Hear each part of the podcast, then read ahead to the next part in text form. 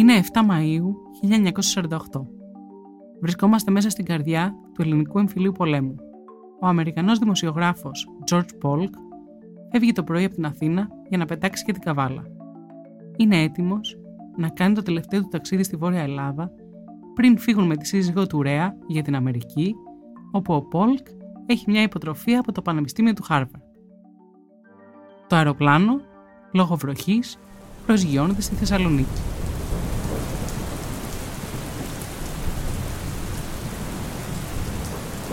Είναι 16 Μαΐου του 1948, πρωί και στη Θεσσαλονίκη πάλι βρέχει.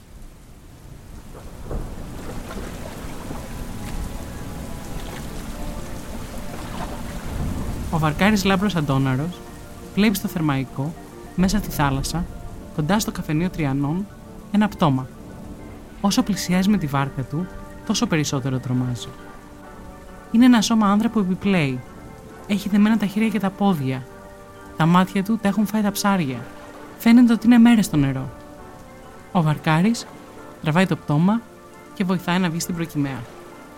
Ο νεκρός άνδρας φοράει σπορ σακάκι και πράσινο παντελόνι. Στο πίσω μέρος του κεφαλιού του έχει μια τρύπα από σφαίρα.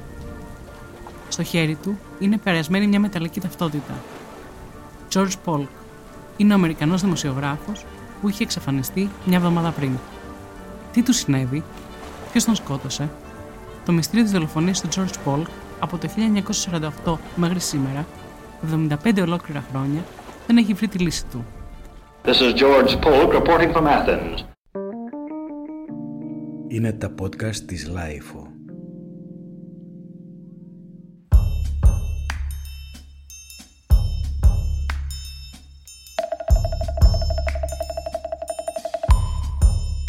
Για χαρά, είμαι η Κωνσταντίνα Βούλγαρη και θα προσπαθήσω μέσα στα τέσσερα επεισόδια της σειράς podcast «Ποιος σκότωσε τον George Polk» να σας διηγηθώ τη συγκλονιστική ιστορία της δολοφονίας του.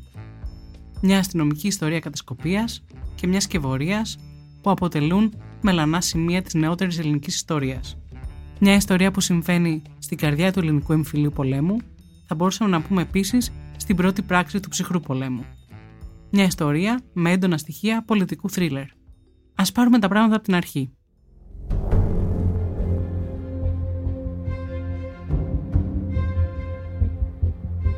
Ο δεύτερος παγκόσμιος πόλεμος έχει τελειώσει και παρόλο που η μεγάλη νικήτρια είναι η Μεγάλη Βρετανία, της είναι αδύνατο να αντιμετωπίσει τις δύο νέες υπερδυνάμεις που διαμορφώνονται με τα πολεμικά, τη Σοβιετική Ένωση και τις Ηνωμένες Πολιτείες Αμερικής. Η Ευρώπη, αλλά και η Μεσόγειος, είναι περιοχές του κόσμου που με τα πολεμικά γίνονται πολλές ανακατατάξεις. Η Ελλάδα αποτελεί πεδίο ενδιαφέροντος για τους Αμερικάνους και λόγω της γεωγραφικής της θέσης, αλλά και επειδή συνορεύει με κομμουνιστικές χώρες.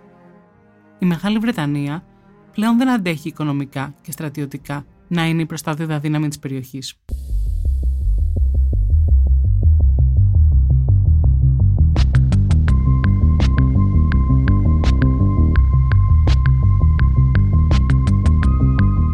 Ακριβώς λόγω αυτής της διάστασης, το ενδιαφέρον των ξένων ρεπόρτερ για αυτή τη μικρή χώρα είναι μεγάλο. Λόγω αυτού του ενδιαφέροντος βρέθηκε στην Ελλάδα και ο George Washington Polk.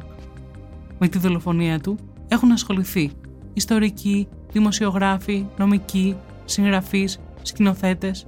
Έχουν γραφτεί πολλά βιβλία ενώ έχουν γυριστεί και ταινίες.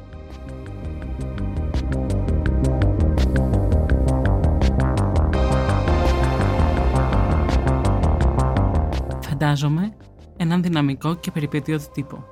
Όταν φτάνει στην Ελλάδα, είναι 35 χρονών.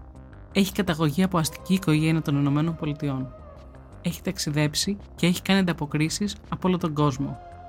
Αλάσκα, Σανκάι, Παρίσι, Ιαπωνία, Δυτική Γερμανία. Ήταν πιλότος του ναυτικού στο Νότιο Ειρηνικό, ανταποκριτή στο Λευκό Οίκο. Στη μυθιστορηματική ζωή του, ο Πόλκ είχε τραυματιστεί πολλές φορές. Δύο φορές με αεροπλάνο. Μια φορά όταν το αεροπλάνο που οδηγούσε συνετρίβει στα νησιά του Σολομόντα και την άλλη φορά στην Παλαιστίνη όταν έπεσε πάνω σε μια ελιά. Λόγω αυτών των τραυματισμών, ο Πόλκ αντιμετώπιζε συχνά προβλήματα υγείας, κυρίως με το στομάχι του και το διάφραγμα. Η Ρέα Κοκόνη, μια νεαρή αεροσυνοδός που ερωτεύτηκαν και παντρεύτηκαν με τον Πόλκ, φέρεται να έχει πει σε ένα άρθρο που γράφτηκε μετά τη τηλεφωνία του. Ο Πολκ πίστευε πως είχε ζήσει κάθε δυνατή εμπειρία και δεν περίμενε τίποτε άλλο από τη ζωή του.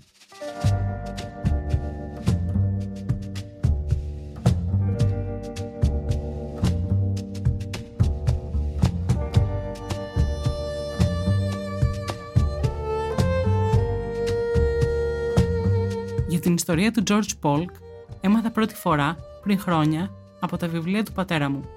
Ήταν ένα θέμα που του φαινόταν συναρπαστικό και κάθε τόσο να ρωτιόταν αν και πώς θα μπορούσε να γίνει ταινία. Πριν αρκετά καλοκαίρια, στην Άνδρο, περάσαμε ένα βράδυ με τον σκηνοθέτη Βασίλη Παπαβασιλείου. Εκεί, ξαφνικά, μέσα από τις ιστορίες του εμφυλίου που διηγούνταν ο ένας τον άλλο, ξεπίδησε ο Πολκ, από τον Βασίλη αυτή τη φορά. Όταν άρχισα την έρευνα για αυτά τα podcast, πήγα και τον βρήκα. Τον ρώτησα πώς άρχισε να ενδιαφέρεται για αυτή την υπόθεση; Ε, η μητέρα μου παντρεύτηκε 16 Μαΐου του 48. 16 Μαΐου του 48 βρέθηκε το πτώμα του Πόλκ και είχε γίνει εξή σκηνή. Το είπα μάλιστα και στο Θόδωρο τον Αγγελόπουλο. Και μου λέει όχι δεν είναι δυνατόν. Του λέω θα σου πω μια ιστορία μια εβδομάδα του 48. Ήταν η επίθεση των ανταρτών στο χωριό της μάνας μου.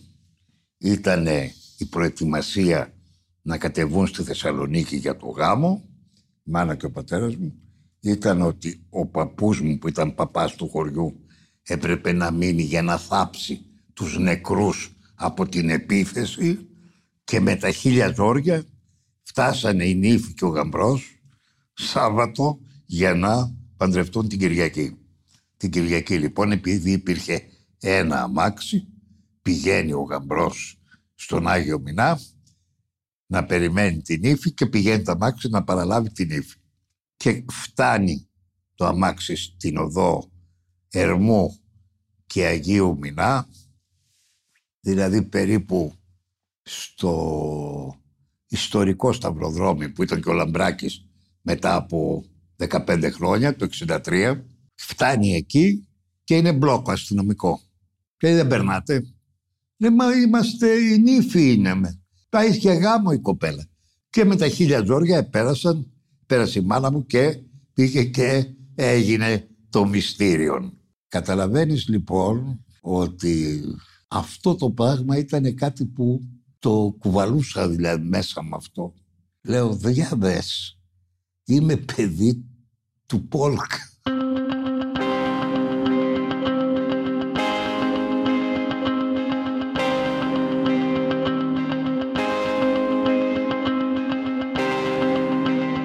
Η Ελλάδα εκείνη την περίοδο παρουσιάζει ιδιαίτερο ενδιαφέρον για τους Αμερικανούς ρεπόρτερ. Είναι και το δόγμα Τρούμαν που αλλάζει εντελώς τη σχέση των δύο χωρών. Ο ιστορικός Σωτήρης Ριζάς εξηγεί. Ο Τρούμαν εξήγηλε βέβαια ένα πρόγραμμα το οποίο είναι ένας αγώνας, λέει, για την ελευθερία εναντίον του κομμουνισμού, εναντίον του ολοκληρωτισμού. Από την άλλη πλευρά, τουλάχιστον επιχειρησιακά, περιορίζεται εκείνη τη στιγμή στην ε, περιοχή μας θα δει κανείς ότι λόγω του εμφυλίου πολέμου, σε αυτή την πρώτη φάση, τη στιγμή της διακήρυξης του δόγματος δηλαδή, η Ελλάδα παίρνει τη μερίδα του λέοντος έναντι της ε, Τουρκίας. Είναι φυσικό αυτό, γιατί χρηματοδοτείται και η στρατιωτική προσπάθεια της της ε, Ελλάδας. Οι αρχικές χρηματοδοτήσεις είναι 300 εκατομμύρια για την ε, Ελλάδα και 100 εκατομμύρια για την Τουρκία. Παρ' όλα αυτά είναι ένα ειδικό πρόγραμμα. Καλύπτει μια ειδική περιοχή, καλύπτει μια ειδική περίπτωση. Υπάρχει ένας ευρύτερος προβληματισμός όμως στην ε, Αμερική που αφορά τη Δυτική Ευρώπη. Το 1947 συνειδητοποιείται ότι ενώ έχουν γίνει βήματα για την οικονομική ανασυγκρότηση, τα βήματα αυτά δεν είναι αρκετά. Γιατί συμβαίνει αυτό, δεν υπάρχει τόση οικονομική ανάπτυξη, δεν υπάρχουν τόσες εξαγωγές εκ μέρους των ευρωπαϊκών χωρών, ώστε να εξασφαλίσουν το αναγκαίο συνάλλαγμα, το οποίο θα τους επιτρέψει περαιτέρω εισαγωγές για να προχωρήσει ακόμα παραπέρα η διαδικασία της ανασυγκρότησης και της ανάπτυξης πλέον. Και τι σημαίνει συνάλλαγμα εκείνη την εποχή, δεν σημαίνει πια αγγλικές λίρες, έχει λήξει αυτό το θέμα, σημαίνει δολάρια. Ακούμε ένα απόσπασμα από την ομιλία του Χάρι Τρούμαν στο Κογκρέσο που μιλάει για την Ελλάδα και πώς χρειάζεται βοήθεια για να γίνει μια ανεξάρτητη και αυτόνομη δημοκρατία. Greece must have assistance if it is to become a self-supporting and self-respecting democracy. We must take immediate and resolute action.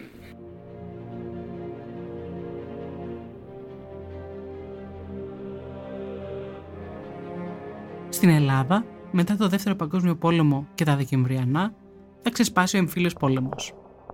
Ο ιστορικός Τάσος Ακελαρόπουλος μας βάζει στο κλίμα του εμφυλίου και στη χρονιά το 1948 που δολοφονήθηκε ο George Πολκ. Το 1948 είναι η πλέον καθοριστική χρονιά του εμφυλίου πολέμου. Το 1946 είναι μια διαδικασία που τη χειρίζονται επί, επί της ουσίας οι Βρετανοί, οι χωροφυλακοί από τη μεριά των Ελλήνων ε, του κράτους Αθήνας και οι Μάιδες, δηλαδή οι παρακρατικοί που έχουν στην ουσία πρόκειται για μια συνέχεια πολλών ε, ανθρώπων που ήταν συμμορίες το 1946 και μετά εντάχθηκαν σε μια επίσημη διαδικασία διώξεως των ανταρτών. Βεβαίως μεταξύ αυτών είναι και πολλοί που έχουν υποστεί από το ΕΑΜ και από τον, από τον ΕΛΑ σε βιοπραγίες, αλλά με έναν τρόπο πηγαίνουν και για λόγους εκδικήσεως.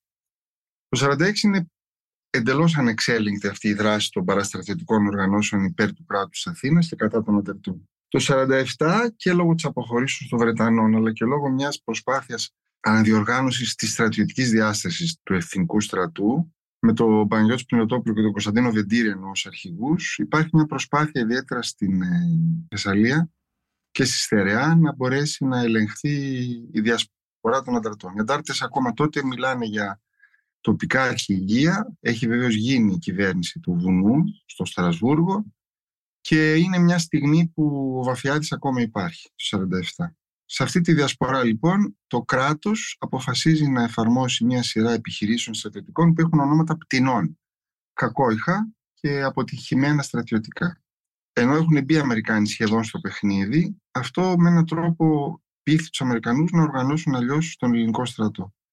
Υπάρχει μια μεγάλη και πλούσια παροχή εφοδίων, παρουσιάζεται και πυροβολικό αλλά και φορητός οπλισμός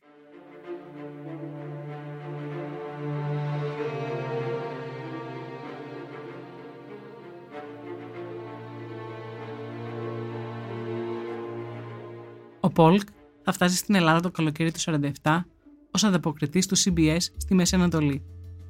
Θα ζει με τρία κοκκόνη στην οδός Σκουφά στο πατρικό της, ενώ θα ταξιδεύει συχνά σε χώρες της Μέσης Ανατολής.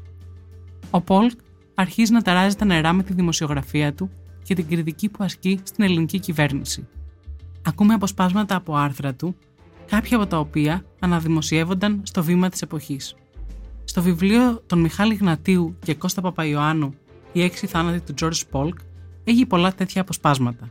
Σε ένα άρθρο με τίτλο Η κυβέρνηση ευθύνεται για την ενίσχυση του κομμουνισμού, ο Πολ καταγγέλει την ελληνική κυβέρνηση ότι εξακολουθεί να συλλαμβάνει τους αντιπάλους της και να τους στέλνει σε στρατόπεδα συγκέντρωσης στα νησιά. Ενώ τονίζει. Εσυλλήψει αυτέ, διενεργούμενε η σωματική κλίμακα, έγιναν χωρίς εντάλματα, χωρίς το δικαίωμα της επιεγγυήση απολύσεως και χωρίς τη δημοσίευση των ονομάτων των συλληφθέντων. Ακόμη και η ίδια η κυβέρνησης λέγεται ότι δεν γνωρίζει πόσα πρόσωπα συνελήφθησαν ή την ταυτότητα όλων των συλληφθέντων. Είναι όμως βέβαιο ότι τα κέντρα πολιτικού περιορισμού της Ελλάδος έχουν τώρα άνω των 30.000 κρατουμένων ανδρών και γυναικών διαφόρων πεπιθήσεων.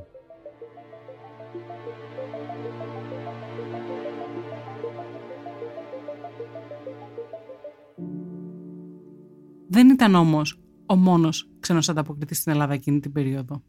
Ούτε ο μόνος που ασκούσε κριτική στην κυβέρνηση. Πολλοί ξένοι ανταποκριτές θέλανε να καλύψουν τον εμφύλιο και να έρθουν σε επαφή με τους αντάρτες. Κάποιοι το είχαν καταφέρει. Ο Τάσος Εκλαρόπουλος σχολιάζει. Είναι Αμερικάνοι δημοκρατικοί παίζουν τεράστιο ρόλο ακόμα. Υποτίθεται ξεκινά μετά το 50 ο Μπορεί επισήμως, δηλαδή ο Σταθάκης το λέει αυτό. Μπορεί να είμαστε εμείς το μεγάλο παράδειγμα και το μεγάλο πείραμα, αλλά ακόμα στην Αμερική η έννοια των αντιφασιστών παίζει ρόλο. Δεν έχει αρχίσει ο Μακάρθι νομίζω ακόμα, δεν έχουν αρχίσει μεγάλες διώξεις, αλλά η έννοια της, ότι κάποιοι που πολεμήσαν εναντίον του άξονα και εναντίον του φασισμού και του ναζισμού αυτή τη στιγμή διεκδικούν κάτι ακόμα σε ένα κράτος που δεν τους το δίνει, ε, υπάρχει στην Αμερική πολύ έντονα. Βεβαίως μετά σταματάει. Και πιθανώς ο Πόλκ να είναι σε αυτή τη διαδικασία. Το liberal είναι υπέρ του να διαπιστώσουμε τι συμβαίνει.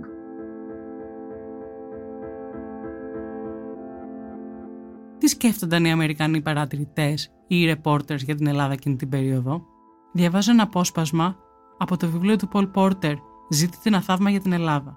Ο Πολ Πόρτερ ήταν στην Ελλάδα το 1947. Μπορείτε να πάρετε μια ιδέα.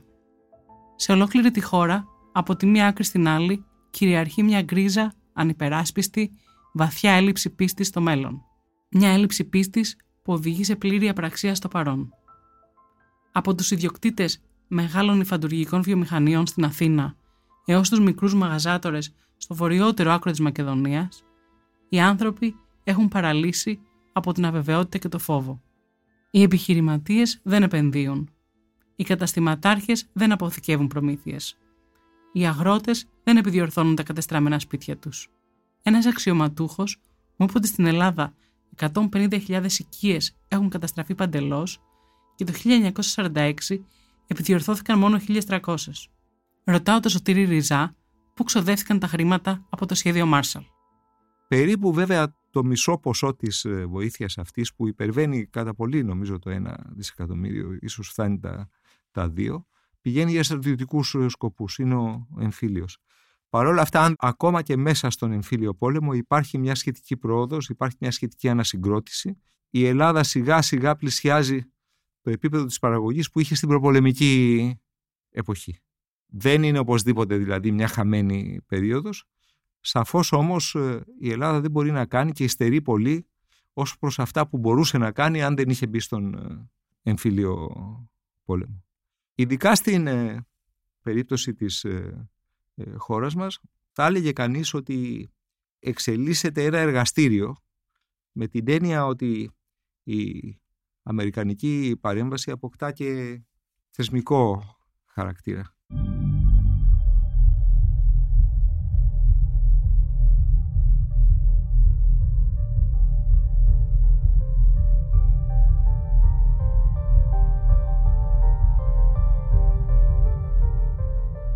Και ο ρόλος των Ηνωμένων Πολιτειών στο στρατιωτικό κομμάτι του εμφυλίου, ρωτάω τον Τάσο Σακελαρόπουλο εκπαιδεύει, διαμορφώνει, έχουν παρουσία Αμερικανών συμβούλων ε, και είναι αθρώα η προσφορά ε, πολεμικού υλικού, αλλά οι Αμερικανοί δεν πολεμάνε. Δηλαδή δεν είναι στην πρώτη γραμμή, δεν σκοτώνονται, δεν έχουν καταδρομικές επιχειρήσεις, δεν πετάνε τα αεροπλάνα, δεν προχωράνε τα πλοία, δεν κάνουν τις μεταφορές. Οι Αμερικάνοι συμβουλεύουν και αν θέλει πιέζουν και προσφέρουν εφόδια. Αυτό που κάνει την τεράστια δουλειά είναι ο στρατός ο ίδιος, οι στρατιώτες οι ίδιοι, και βεβαίως τη μεγάλη δουλειά σε επίπεδο βαρβαρότητας και καταστροφής την κάνει η αστυνομία. Η ελληνική αστυνομία δεν έχει επιτύχει ποτέ τόσο πολύ παρά μονάχα στην πολιτική δίωξη, τη διώξη των αριστερών. Αυτό που αλλάζουν οι Αμερικάνοι και είναι πολύ βεβαίως καθοριστικό, αρχίζουν πια και ελέγχουν το χρόνο. Ενώ οι, οι Άγγλοι δεν το καταφέρνουν και πάρα πολύ καλά, αλλά οι Αμερικάνοι το κάνουν. Ελέγχουν τον χρόνο δηλαδή. Δεν τον αφήνουν πια να γίνεται ό,τι γίνεται και να τον πάει όπου θέλει κάθε πλευρά της, ε, της ελληνικής πολιτικής σκηνής.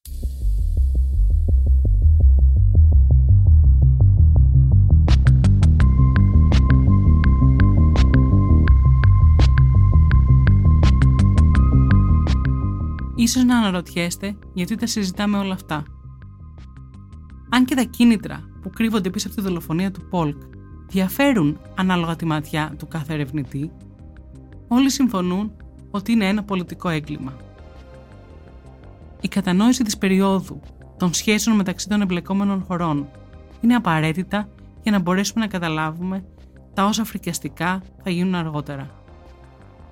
Ακούμε ένα απόσπασμα όπως δημοσιεύθηκε στο πρόσφατο ντοκιμαντέρ του CBS και του δημοσιογράφου Steven Portnoy Here in Athens, the long discussed Greek problem finally is being recognized for what it is a Greek crisis. Ακούσαμε τον George Polk να μεταδίδει ότι επιτέλους το ελληνικό πρόβλημα αντιμετωπίζεται σαν αυτό που πραγματικά είναι, μια ελληνική κρίση. Είναι η ώρα να εισάγουμε στην ιστορία έναν Έλληνα δημοσιογράφο, το Βάσο Τσιμπιδάρο. Ο Βάσος Τσιμπιδάρος, που θα παίξει ενεργό ρόλο στην ιστορία αργότερα, στο βιβλίο του αναφέρει Όλοι οι ξένοι δημοσιογράφοι που έφταναν στην Αθήνα μάθαιναν ότι το GB ήταν κέντρο πληροφοριών και πήγαιναν όλοι εκεί. Από ένα, τα τραπέζια έγιναν πέντε, αλλά άρχισαν να δυσανασχετούν οι πελάτες με τις θορυβόδε συζητήσεις. Κάθε μεσημέρι ερχόταν στο μπαρ ο Γιώργος Καβουνίδης, διευθυντής εξωτερικού τύπου στο Υπουργείο Προεδρίας. Έφερνε τα κείμενα στα αγγλικά και γαλλικά με τα ανακοινοθέντα για τον εμφύλιο πόλεμο. Μοίραζε στους δημοσιογράφους τα ανακοινοθέντα του στρατού. Αλλά βέβαια και εκείνοι είχαν τις επιφυλάξεις τους. Ήθελαν να μάθουν τι έλεγε και το στρατηγείο του Μάρκου. Αυτό όμως ήταν δύσκολο. Πάντοτε στο χολ, έξω από το μπαρ, κάθονταν με πολιτικά δύο άνδρες της ασφάλειας για να εμποδίσουν την είσοδο σε ανθρώπους που θα έδιναν στοιχεία για τη δράση του Δημοκρατικού στρατού. Εκείνος που χαλούσε τον κόσμο με τη μονόπλευρη ενημέρωση ήταν ο George Polk, που δολοφονήθηκε στη Θεσσαλονίκη.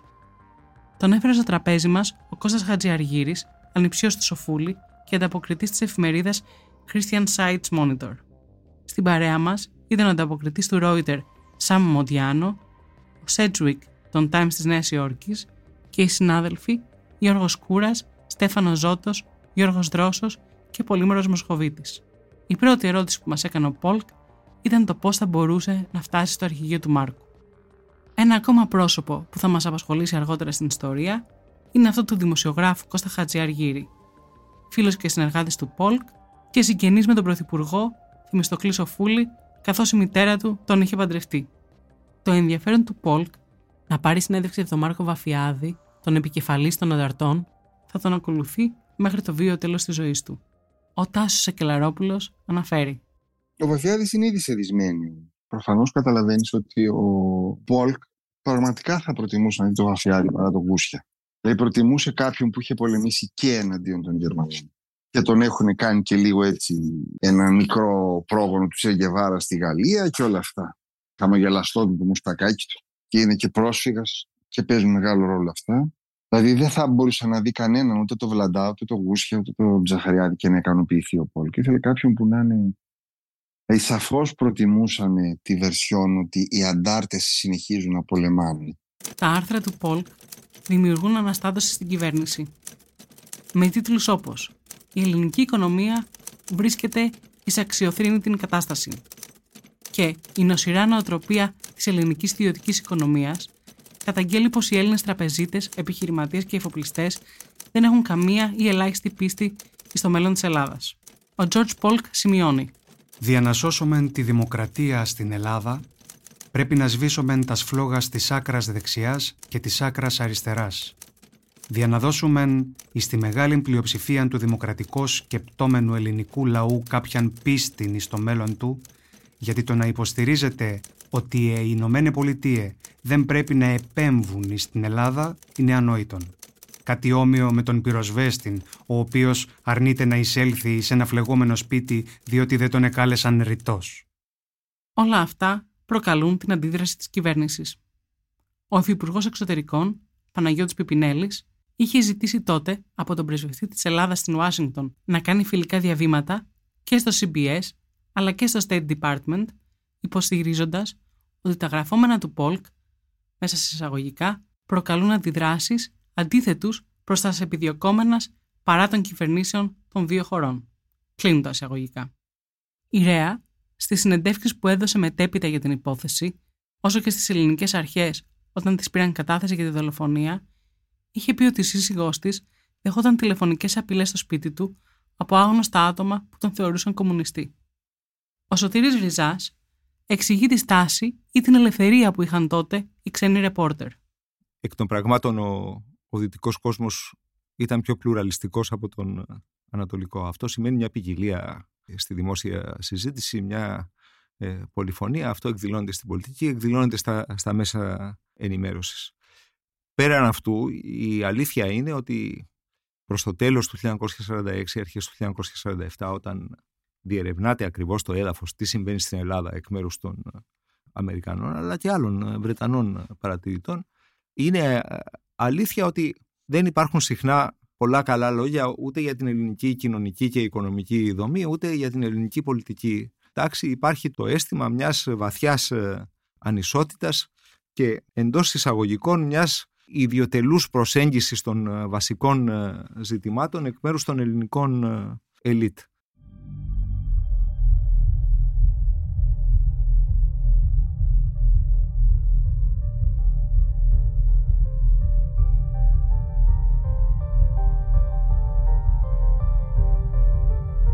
Τον Απρίλιο του 1948, όπως γράφουν ο Μιχάλης Ιγνατίου και ο Κώστας Παπαϊωάννου, ο Πολκ λαμβάνει ένα γράμμα από έναν υπάλληλο της Chase National Bank της Νέας Υόρκης με μια σειρά τραπεζικά στοιχεία όπου έδειχναν ότι ο πρώην Πρωθυπουργός και Υπουργός Εξωτερικών της κυβέρνησης Σοφούλη, ο Κωνσταντίνος Τσαλδάρης, είχε σε ένα προσωπικό του λογαριασμό 25.000 δολάρια χρήματα που προέρχονται από την Αμερικανική βοήθεια στην Ελλάδα. Ο Πολκ ενημέρωσε δύο συμπατριώτες του που βρίσκονταν στην Ελλάδα.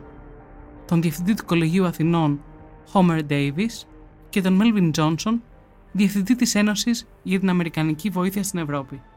Ο Σαλδάρη μιλούσε ανοιχτά για τον πόλεμο της Ελλάδας εναντίον του κομμουνισμού. Τον ακούμε εδώ σε ένα απόσπασμα συνέντευξης στο Paramount News. Greece is fighting an undeclared war so far alone. This is not exclusively a Greek problem. It is a world problem. Μόλις τον ακούσαμε να λέει ότι αυτό δεν είναι ένα ελληνικό ζήτημα, αλλά είναι παγκόσμιο.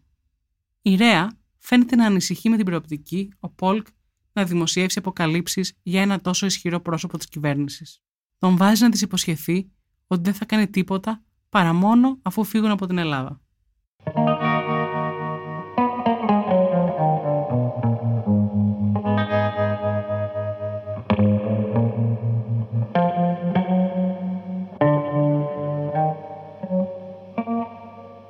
Λίγες μέρες πριν αναχωρήσει για το μοιραίο όπως εξελίχθηκε ταξίδι στη Θεσσαλονίκη, ο Πολκ συναντά τον Τζαλδάρη στο γραφείο του, με τον οποίο συγκρούονται ανοιχτά. Η Ρέα Κοκόνη, στη συνέντευξη που έδωσε στο 60 Minutes, χρόνια μετά, θυμάται ακόμα την ένταση του συζύγου της μετά το ραντεβού.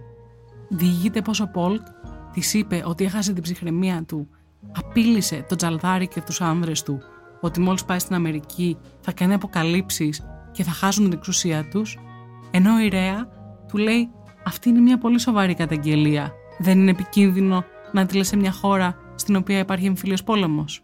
Right after this meeting he said I'm afraid I blew my top and I told Taldaris and his company that I'll see to it when I go to the States that I will blow the lid on them and they will not be in power anymore.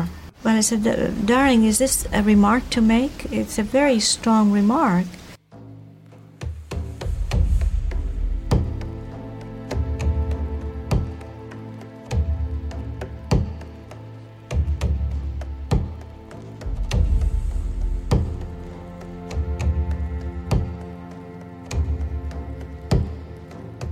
Στις 7 Μαΐου 1948, ο Πολκ πάει στο αεροδρόμιο για να αναχωρήσει τελικά μόνος του για την Καβάλα. Με τη Ρέα, το προηγούμενο βράδυ έχουν ψηλοτσακωθεί, ενώ το ζεύγος Χατζιαργύρη αποφάσισε να μην ακολουθήσει το ταξίδι. Το αεροπλάνο προσγειώνεται λόγω βροχής στη Θεσσαλονίκη. Ο Πολκ αποφασίζει τότε, αν δεν το είχε προποφασίσει, ότι είναι ευκαιρία να ψάξει τον Μάρκο. Κλείνει ένα δωμάτιο στο ξενοδοχείο Αστόρια Τσιμισκή για Αγία Σοφίας. Εκεί μένουν αρκετοί Αμερικανοί εξωματικοί. Και ξεκινάει το μυστήριο. Από την Παρασκευή 7 Μαΐου μέχρι και τη Δευτέρα 10 Μαΐου το πρωί, όπου διαπιστώνεται η εξαφάνισή του, ο Πολκ συναντά διάφορους ανθρώπους με ένα επίμονο αίτημα. Να βρει έναν τρόπο να πάει στον Μάρκο Βαφιάδη και να του πάρει συνέντευξη. Ο Τάσος Εκλαρόπουλος σχολιάζει είναι ο άνθρωπος ο οποίος θα μπορούσε να δώσει μια άλλη εικόνα των ανταρτών, θα μπορούσε να δώσει μια άλλη προοπτική και πρόταση, θα μπορούσε δηλαδή να, να μπει σε έναν τρόπο πιο άμβληση της ε, πολεμικής έντασης που ήδη υπάρχει. Ο άνθρωπος που σκοτώνεται, ο ρεπόρτερ που σκοτώνεται, σαφέστατα η, ο θάνατός, το φόνος του και λειτουργεί και ως παράδειγμα, για να μην έρθει κανένας άλλος, ότι εδώ θα κρίνει και θα λύσει τα προβλήματά του ο στρατός. Ο Αμερικάνικος, δεν ξέρω ποιος, πάντως εδώ δεν λύνονται τα πράγματα πολιτικά.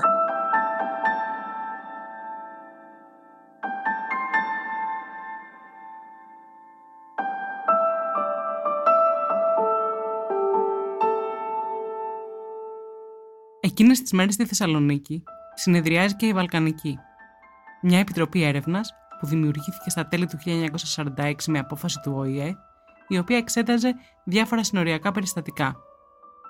Το θέμα συζήτησης εκείνες τις μέρες ήταν το λεγόμενο παιδομάζωμα, κάτι που ενδιέφερε τον Πολκ.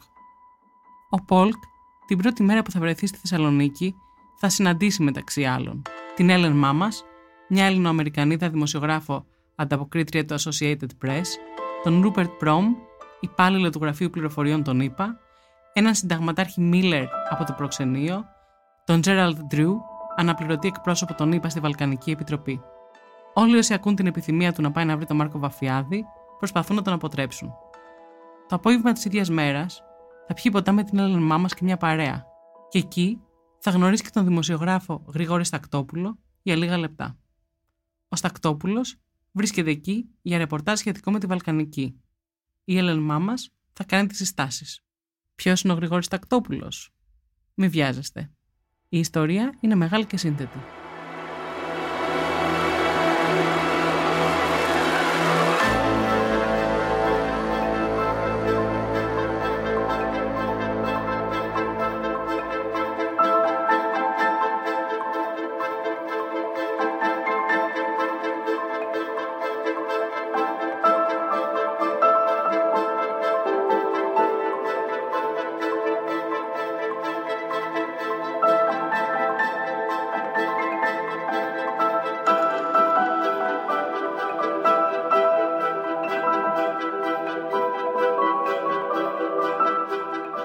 Σάββατο πρωί 8 Μαΐου.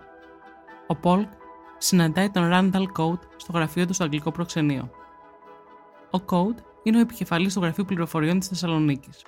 Ένας πανίσχυρος, όπως λένε πράκτορας της Intelligence Service, βετεράνος της SOE, είχε πολεμήσει στην Ελλάδα με τους Βρετανούς δίπλα στην εθνική αντίσταση και ενάντια στους Ναζί.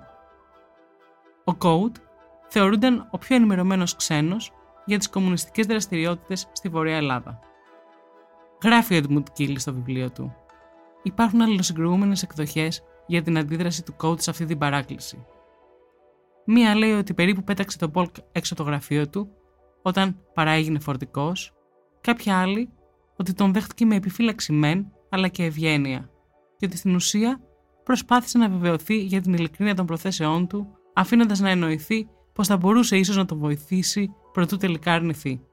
Σε μια δισέλιδη εμπιστευτική αναφορά που υπέβαλε στο τμήμα Νότια Ευρώπης του Βρετανικού Foreign Office 15 μήνες μετά την τηλεφωνία του Πολκ, ο Κόουτ γράφει: Θεώρησα καθήκον μου να τον αποτρέψω από ένα τέτοιο εγχείρημα, καθώς ο Πολκ του έδωσε την εντύπωση ότι ήταν μια περίπτωση περισσότερο ενός ενθουσιώδους νεαρού Αμερικανού σπουδαστή σε αναζήτηση περιπετειών, παρά ενός όριμου και έμπειρου δημοσιογράφου.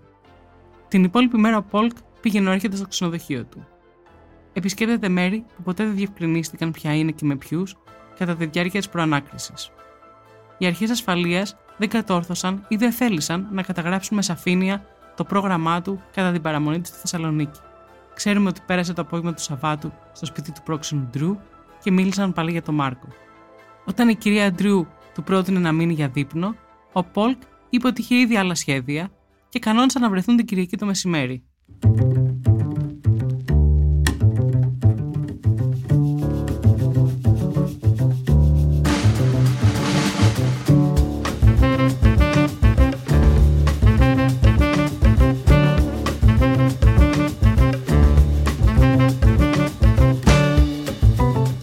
Πρωί. Η καμαριέρα μπαίνει στο δωμάτιο 8 η ώρα να το καθαρίσει. Βρίσκει το κρεβάτι ξέστρωτο, άρα υποθέτει ότι ο Πολκ κοιμήθηκε το βράδυ εκεί. Τακτοποιεί το δωμάτιο, στρώνει το κρεβάτι και έτσι ακριβώς στρωμένο θα το βρει και τη Δευτέρα 10 Μαου, όταν θα βαρέσει το πρώτο καμπανάκι της εξαφάνισης. Θα ενημερώσει τους υπεύθυνους του ξενοδοχείου και αυτοί με τη σειρά τους θα ειδοποιήσουν τις αρχές. Το ίδιο πρωί, στις 11, ένας υπάλληλος ταχυδρομείου στην περιοχή του Λευκού Πύργου θα βρει έναν ανώνυμο φάκελο χωρίς γραμματόσημο που γράφει προς τρίτο αστυνομικό τμήμα Εντάφθα. Το τρίτο είναι γραμμένο και με τον αριθμό 3.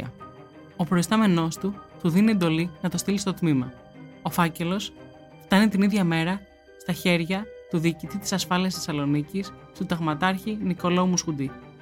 Ο φάκελος έχει μέσα την ταυτότητα του Πολκ και ένα διαφημιστικό φυλάδιο της Pan American, είναι ένας φάκελος που θα παίξει κρίσιμο ρόλο αργότερα στην υπόθεση. Η ασφάλεια τι κάνει, κρύβει το θέμα από τον τύπο για τέσσερις μέρες, ενώ βάζει ανθρώπους να ψαρέψουν πληροφορίες διακριτικά. Το ίδιο κάνουν και οι Αμερικανοί χρησιμοποιώντας την Έλληνά μα.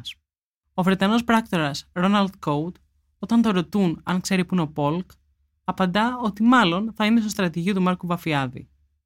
Όσοι ξέρουν όμως τι ήταν η Θεσσαλονίκη, θεωρούν εντελώς ακραίο ένας άνθρωπος, πόσο μάλλον Αμερικανός, να γνωρίσει μέσα σε δύο μέρες παράνομους κομμουνιστές, οι οποίοι θα τον εμπιστευτούν και θα κανονίσουν και ταξίδι να πάει στο Μάρκο.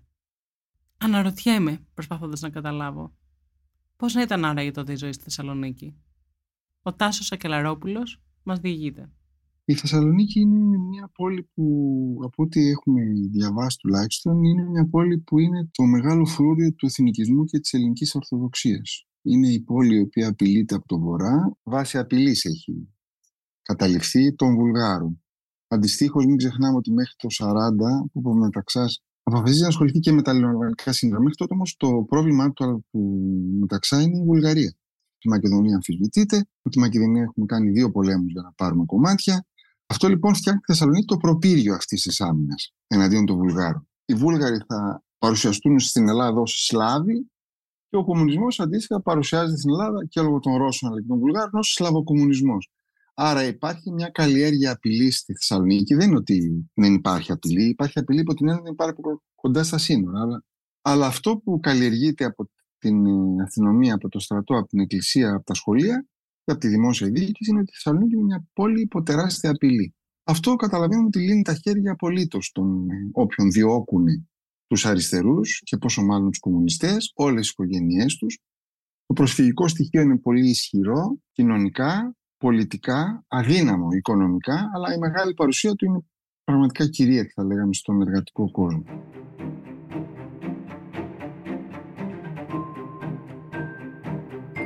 Ο Έντμουντ Κίλι αναφέρει χαρακτηριστικά για τα περίχωρα και τις συγκρούσεις στον Χορτιάτη. Επιδρομές που προκαλούσαν άλλες επιδρομές ως αντίπεινα και για αγριότητες που προκαλούσαν άλλες αγριότητες ως αντίπεινα. Ένα κομμένο κεφάλι εμφανιζόταν ξαφνικά σε ένα από τα τραπέζια έξω από κάποια ταβέρνα του χωριού. Και οι ντόπιοι, που ήταν σε θέση να αναγνωρίσουν ότι άνοικε σε υποστηρικτή της δεξιάς ή της αριστεράς, ήξεραν σίγουρα ότι λίγες μέρες αργότερα, στην ίδια θέση, θα έβρισκαν ένα κομμένο κεφάλι της αντίθετης παράταξης. Όταν ο Βρετανικός τύπος δημοσίευσε μια φωτογραφία με τα κεφάλια τριών ανταρτησών δεμένα από τα μαλλιά σαν λάφυρα στη σέλα κάποιου στρατιώτη, ο τότε πρωθυπουργός στην Αθήνα, Τσαλδάρης, εξήγησε ότι η έκθεση κομμένων κεφαλιών ήταν ένα παλιό ελληνικό έθιμο και ότι ο ίδιος θα κατέβαλε κάθε προσπάθεια να μην επαναληφθεί στο μέλλον, τουλάχιστον στην περίπτωση γυναικών εχθρών.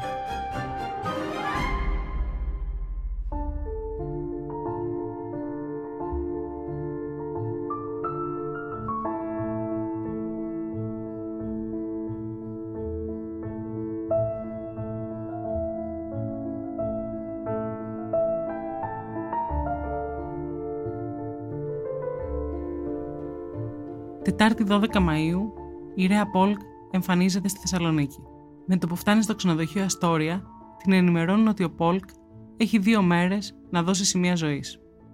Μεταξύ Δευτέρας, που η καμαρίερα μπήκε σε ένα τακτοποιημένο δωμάτιο, και Τετάρτης, που η Ρέα θα τα βρει όλα ανακατωμένα, κάποιος ή κάποιοι έχουν μπει κρυφά και έχουν ψάξει τα πράγματα του Πόλκ.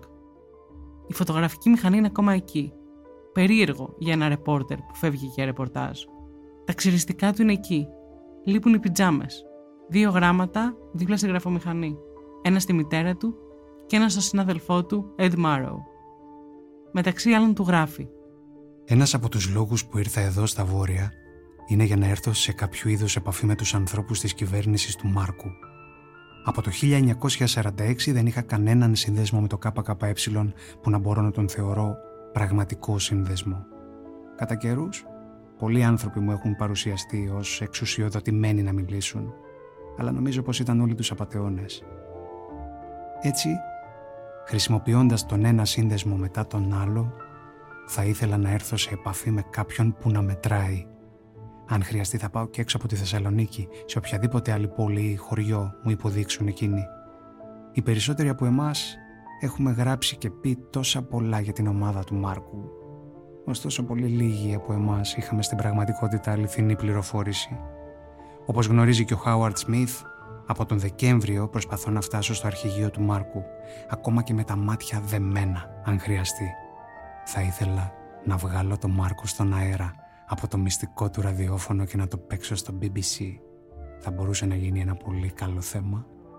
Αυτό το γράμμα, σε μια νέα έρευνα το 1977, θα σταλεί σε γραφολόγο και θα αποδειχτεί πλαστό. Ποτέ δεν θα μάθουμε ποιος και γιατί το έβαλε εκεί. Ενώ η Ρέα Πόλκ, 40 χρόνια μετά τη δολοφονία του συζύγου της, στην θρηλυκή εκπομπή 60 Minutes, θα πει ότι τότε είχε μιλήσει στην καμαριέρα της και της είχε πει ότι είχε ένα τρομακτικό προέστημα για εκείνο το ταξίδι. Ένιωθε βέβαια ότι δεν μπορούσε πάντα να είναι εκεί δίπλα και να προστατεύει τον άντρα της, είχε όμως ένα κακό προέστημα. a terrible premonition. I said to my maid, I, uh, I should go with him. I can't protect him always, but I'm afraid for this trip. I really am afraid. Η Ρέα προσπαθεί να μάθει πού μπορεί να έχει εξαφανιστεί ο Πόλκ. Δεν είναι σε πανικό. Ξέρει για το δημοσιογραφικό του δαιμόνιο, έχει διαβάσει στο γράμμα ότι έψαχνε τρόπο να πάει στο Μάρκο Βαθιάδη. Παρ' όλα αυτά, ρωτάει στη ρεσεψιόν. Ρωτάει Αμερικάνους πελάτες του ξενοδοχείου, το Αμερικανικό προξενείο, την αστυνομία. Δεν καταφέρει να μάθει τίποτα.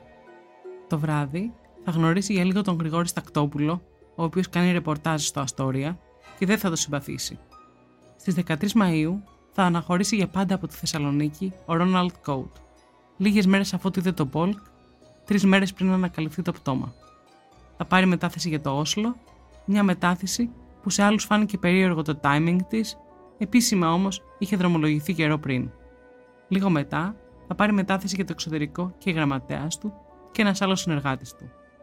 Το γραφείο τους θα κλείσει. Πολλοί πιστεύουν ότι είναι ένας από τους πρωταγωνιστές του μυστηρίου.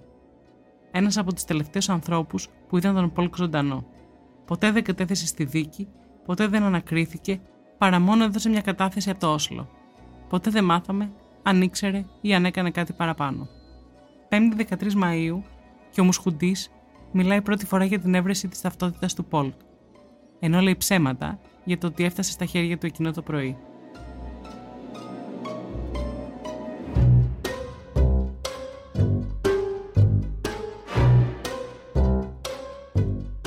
Αργά το βράδυ, δύο άνδρες μπουκάνουν στο δωμάτιο της Ρέας στο ξενοδοχείο. Όπως έχει η ίδια περιγράψει, τα πουκάμισά τους είναι λερωμένα με κοιλίδες από αίμα, ενώ κρατούν πιστόλια. Αρχίζουν να την ανακρίνουν. Ρωτούν αν έχει νέα από τον άνδρα της, αν της έστειλε κάποιο μήνυμα. Η Ρέα, στην κατάθεσή της, θα πει ότι της φάνηκαν είτε άνδρες από την αστυνομία, είτε από τη στρατιωτική αστυνομία.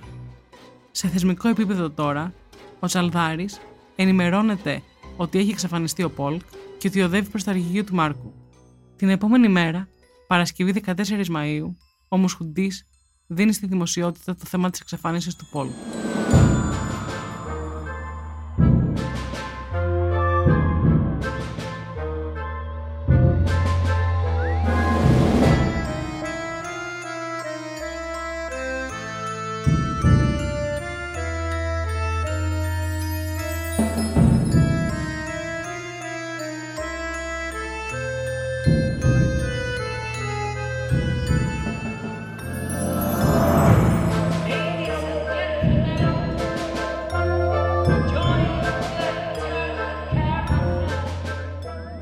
Σάββατο το γράφουν οι εφημερίδες, αλλά δεν αποτελεί κεντρική είδηση.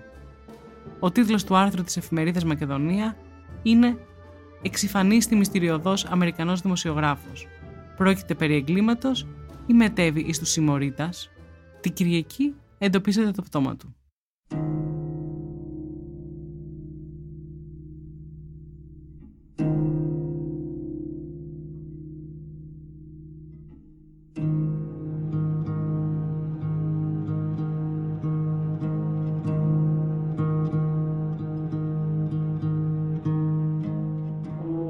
Λίγες ώρες μετά την ανέβρεση του πτώματος του George Polk, ο Πρωθυπουργός της Ελλάδας, Θεμιστοκλής Οφούλης, κάνει μια δήλωση και τονίζει ότι αποτελεί ζήτημα τιμής για την Ελλάδα η ταχεία ανακάλυψης των δραστών και των αιτιών του αποτρόπιου του του εγκλήματο, καθώς και η παραδειγματική τιμωρία των δολοφόνων.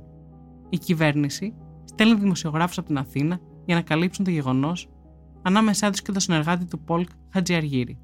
Σύμφωνα με το βιβλίο των Ιγνατίου και Παπαϊωάννου, την επόμενη κιόλας μέρα, σε μια δεξίωση που δίνεται στα γραφεία της Ένωσης Συντακτών στη Θεσσαλονίκη, ο Στακτόπουλος ρωτάει επίμονα με δημοσιογραφικό ενδιαφέρον για την υπόθεση Πολκ και τους πιθανούς δράστες.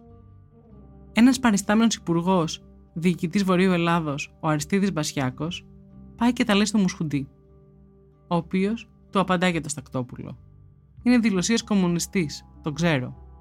Και κάπως έτσι αποφασίζεται η διακριτική προς το παρόν παρακολούθηση του Γρηγόρη Στακτόπουλου. Ο Γεώργιος Βλάχος, εκδότης της Καθημερινής, θα γράψει σε πρωτοσέλιδο άρθρο του «Ήψιστε Θεέ, δώσε να είναι οι δολοφόνοι κομμουνιστέ, διότι χαθήκαμε αν δεν είναι». Ενώ αναρωτιέται τι θα γίνει αν οι δολοφόνοι είναι εθνικόφρονες, αν είναι δεξιοί, μάιδες, βασιλόφρονες, χίτε. Μήπως με όλους αυτούς είμαι θα εταιρεία; Ο Τάσος Ακελαρόπουλος σχολιάζει είναι αγαπημένη του στρατού η καθημερινή του εμφύλιο. Άμα το έγραφε, καταλαβαίνεις την αγωνία του δηλαδή. Σκέψω ότι η Ελλάδα τότε παίζει σε, σε πολλά ταμπλό, ενώ η επίσημη Ελλάδα δηλαδή ενσωματώνει τα δωδεκάνης. Προσπαθούμε δηλαδή να μην είναι μονάχο εμφύλιο πόλεμος αυτό που θα, θα έχει το απόλυτο ενδιαφέρον.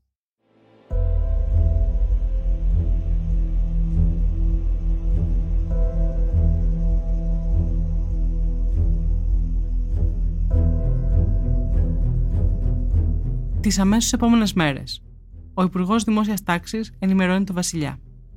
Η σωρός του Πολκ μεταφέρεται στην Αθήνα και γίνεται κηδεία στο πρώτο νεκροταφείο δημοσία δαπάνη με παρουσία της κυβέρνησης Αμερικανών αξιωματούχων δημοσιογράφων. Η προσωρινή δημοκρατική κυβέρνηση βγάζει ανακοίνωση όπου λέει ότι η δολοφονία του Πολκ έγινε από την κυβέρνηση Σοφούλη Τσαλδάρη γιατί ο δημοσιογράφος, μέσα σε εισαγωγικά, είχε το θάρρος να ξεσκεπάσει ορισμένα από τα όργια του μοναρχοφασισμού στην Ελλάδα. Η εφημερίδα Μακεδονία γράφει ότι το έγκλημα σχεδίασε η Cominform. Στην έρευνα για την δολοφονία του Πολκ εμπλέκονται δεκάδες πρόσωπα σε Αθήνα και Θεσσαλονίκη.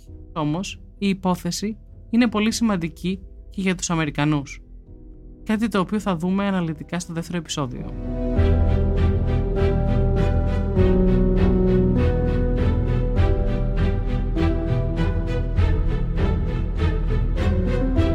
Στη συνάντηση που είχαμε με τον σκηνοθέτη Βασίλη Παπαβασιλείου, μου κάνει μια περιγραφή της Θεσσαλονίκης που με αυτήν θα κλείσω το πρώτο επεισόδιο. Η Θεσσαλονίκη που είναι και η γενέτερα μου δυστυχώς κουβαλάει αμαρτίες όταν ήμουνα εκεί διευθυντής στο κρατικό θέατρο στην έκδοση του θεάτρου είχα γράψει ένα κομμάτι και είχα πει είχα χαρακτηρίσει Θεσσαλονίκη πρωτεύουσα του φόνου και του φόβου. Φόνος και φόβος. Και εκδηλώθηκε δεκαετία 40. Μιλάμε έχουμε τη δολοφονία του Γιάννη Ζεύγου και μετά τη δολοφονία του Πόλκ. Βεβαίως με την ελληνοποίηση της Θεσσαλονίκης έχουμε στη Θεσσαλονίκη η δολοφονία του βασιλιά Γεωργίου. Υπάρχει κάτι μετά το λαμπράκι. Φυσικά είναι αυτό το όποιος ζούσε στη Θεσσαλονίκη όχι μέσα αλλά διατηρούσε μια σχέση αυτό το γκρίζο πράγμα το πέπλο πάνω από την πόλη ήταν πάντα εκεί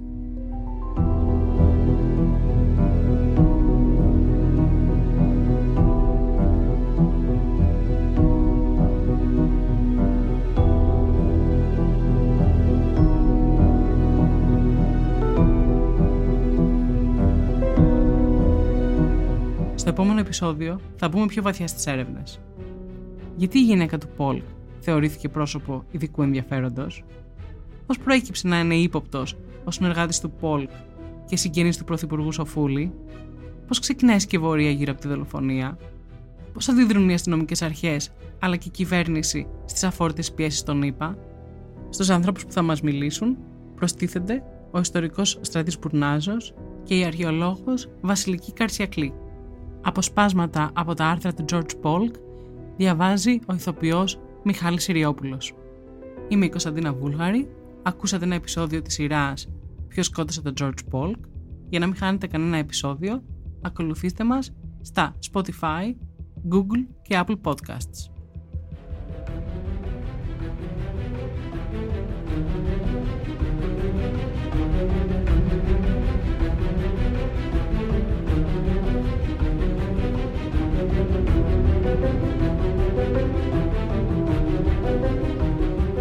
Ηχοληψία, επεξεργασία και επιμέλεια Γιώργος Ντακοβάνος και Μερόπη Κοκκίνη. Ήταν μια παραγωγή της LiFO.